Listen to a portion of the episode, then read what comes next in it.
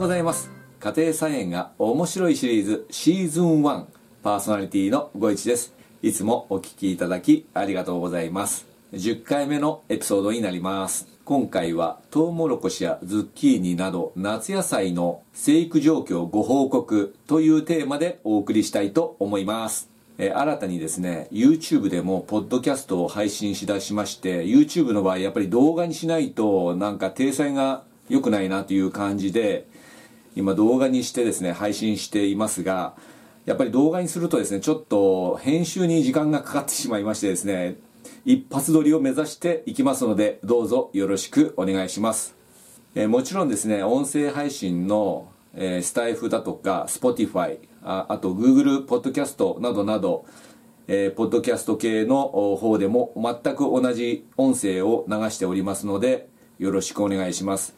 で YouTube は動画になってるので、えーと、動画を見なくてもですね、えーと、想像して分かるようにできるだけ音声でも解説していくことを心がけていこうかなと思っております。さて昨日は春分の日の次の日ということでもともと休みを取ろうとしててしかもですね、えー、週間予報では昨日は雨予報だったんですね。なのでゆっくりしようと思ったんですがところがどっこい晴れてしまいましてですねもともともうゆっくりする予定だったので、えー、しかもですね WBC の決勝があるということを、えー、朝起きたら知りましてですねまあまあ、一昨日の準決勝で、えーまあ、知ってたんですけども最終的に朝起きたら今日決勝なんだということでですねえー、早速決勝を見てですね非常にあの感動シーンが多くてですね一番最後の最終回のラストシーンとても感動でした。ということでしっかり見てしまいましてですね感動的な勝利となりまして気持ちよい午後を過ごすことができました。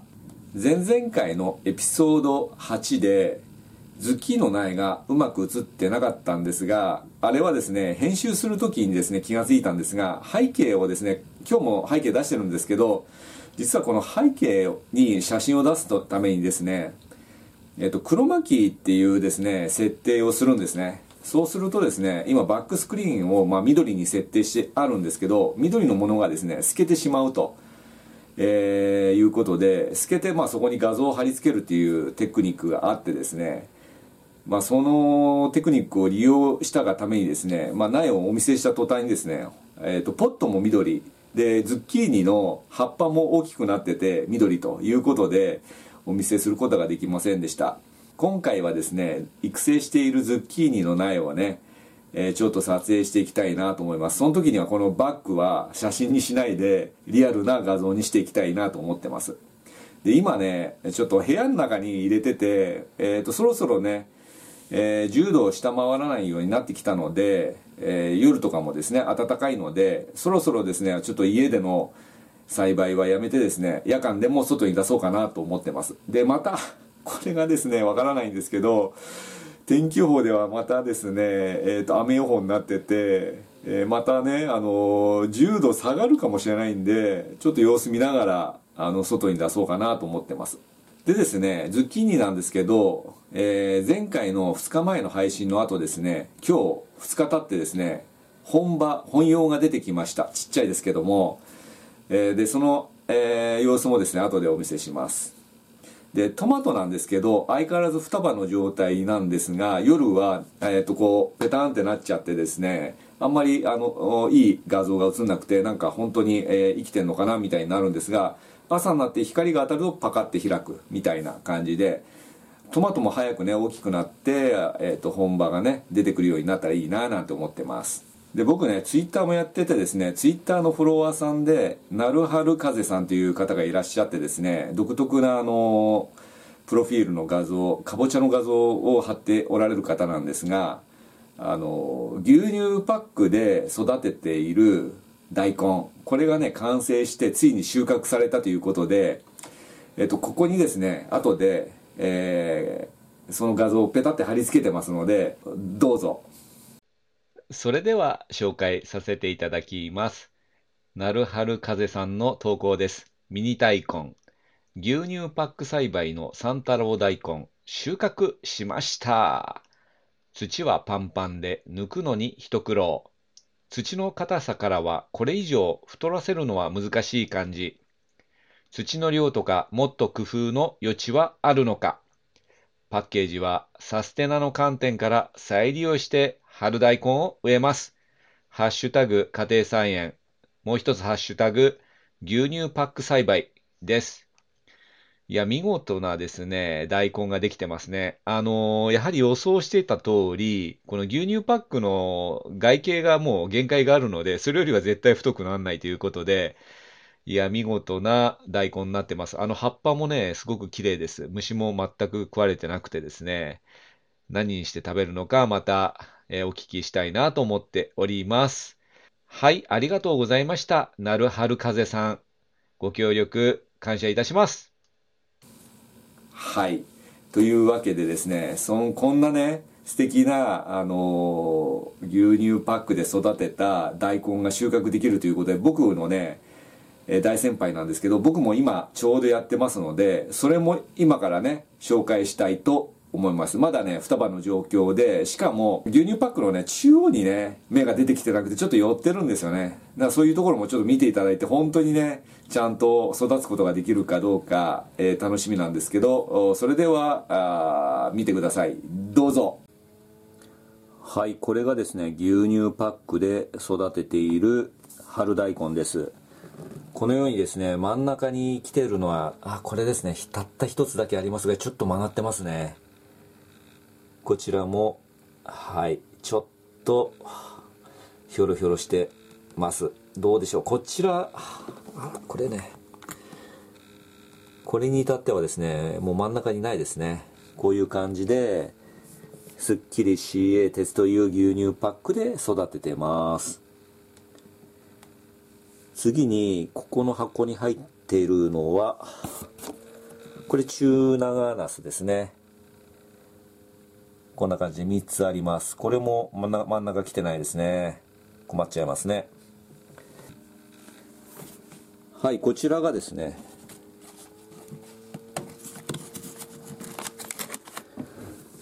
はいこちらがグリーンズッキーニです。こんな感じでもうここ見てください。本葉が出てきてます。2日でここまで来ました。双葉がでっかいです。こんな感じで2つね発芽してないですね。全部で24688個発芽してます。はいで次こちらですね。こちらど根性トマト。ど根性トマトね今葉っぱ閉じちゃってます。こうやって。昼間はねパカって開いてるんですけど今 もうほとんどわかんない。これまだ双葉の状態で本葉は出てきてないです。で次は次も同じナス科の甘南蛮でこれ去年の収穫した種から育てている苗です。あこれ双葉になってますね。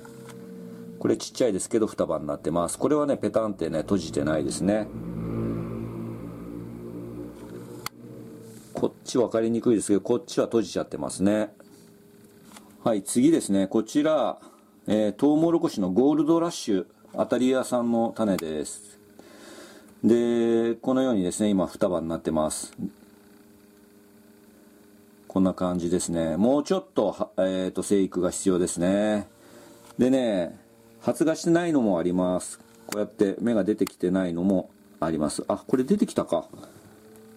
これ一番左のこれ出てきましたね。出てこないかなと思いましたけど出てきました。はい。で次ですね。こちらはつるありインゲンです。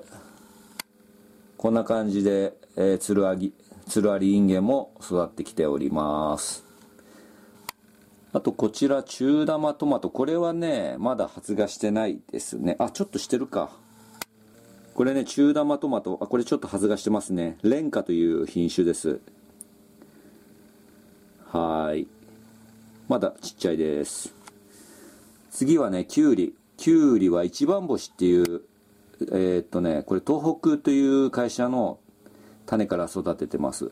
こんな感じで双葉になってます。でこれ最後ですね。今ここの部屋に入れてある最後のないです。これねミニトマトのプレミアムルビーです。こんな感じでこれプレミアムルビーはペタンってなってないですね。葉が閉じてないです。こんな感じで今双葉の状態で一生懸命生きようとしています。はい戻ってきました。はいで昨日はねそういうわけで午後時間がありましたのでえ僕のね、えー、大好きな100円ショップダイソーに来ましていろいろ買い込んできました。で、まあ、半分ぐらいは家庭菜園に関係することなんですけどちょっと何買ったかを紹介したいと思います。まずですねこれ見えるかな？こうこうか。見えますかね？これ温度計です。で温度計ねなかったんで、えーと、いつもね今10度ぐらいとか話してますけど、えーと、リアルな温度計をですねちょっと測りたいなと思いまして温度計買ってきました。でこのダイソーの温度計なんですけどあと湿度が測ることができる温度計と湿度計が売ってたんですけどセットになってるんですね。売ってたんですけどもあの何個もあるやつを見ると湿度がねみんなバラバラなんですよね。であんまり精度良くないなと思ってこのアルコール用アルコールっていうんですか？これここのこの赤いやつアルコールですよね。アルコールで、えー、できている、まあ、従来からの温度計を買ってきて今ですねここの気温が23度ですね。非常に快適でございます。これをまず買ってきました。あとですねこれマリーゴールド。マリーゴールドをねやはりねコンパニオンプランツとして育てていきたいなと思ってましてこれを買ってきました。2袋で、えー、税抜きで100円です。これもね種まきをしておきたいなと思います。あとさ家庭菜園グッズでですねこれ100円で まあ使い捨てでもいいんですけどあのちょっと今実家で父親のですね家事手伝いをしておりますがあの実家でもですねえー、いろいろ種とか育ててますんでちょっと手袋がなかったので買ってきました。これです。あとですねこれだし巻き卵を作るなんていうのこれ容器？なんか電子レンジで作るやつ。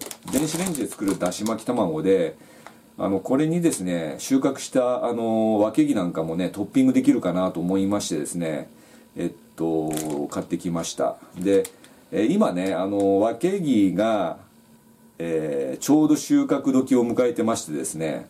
これもね後でえショート動画かショート動画かなんかにして、えー、アップロードしたいなと思ってるんですがなんせかんせこのだし巻き卵っていうのを僕作ったことないので普通の卵焼きじゃとなんか違うんですかね。ちょっと、えー、よくわからないんですが分かる方また教えていただきたいんですがこのだし巻き卵プラス家庭菜園で作った、えー、何かのトッピングをやりたいなと思って。これトッピング載ってないんですけど 勝手にアレンジしたりあと中にその卵焼きの中によくなんか入れてくれるっていうことないですか？あの僕があの子供の頃はおふくろが卵焼き作る中中にですねいろんなもの入ってたんで、まあ、そういうのも思い出しながらですねちょっとやってみたいなと思って買ってみました。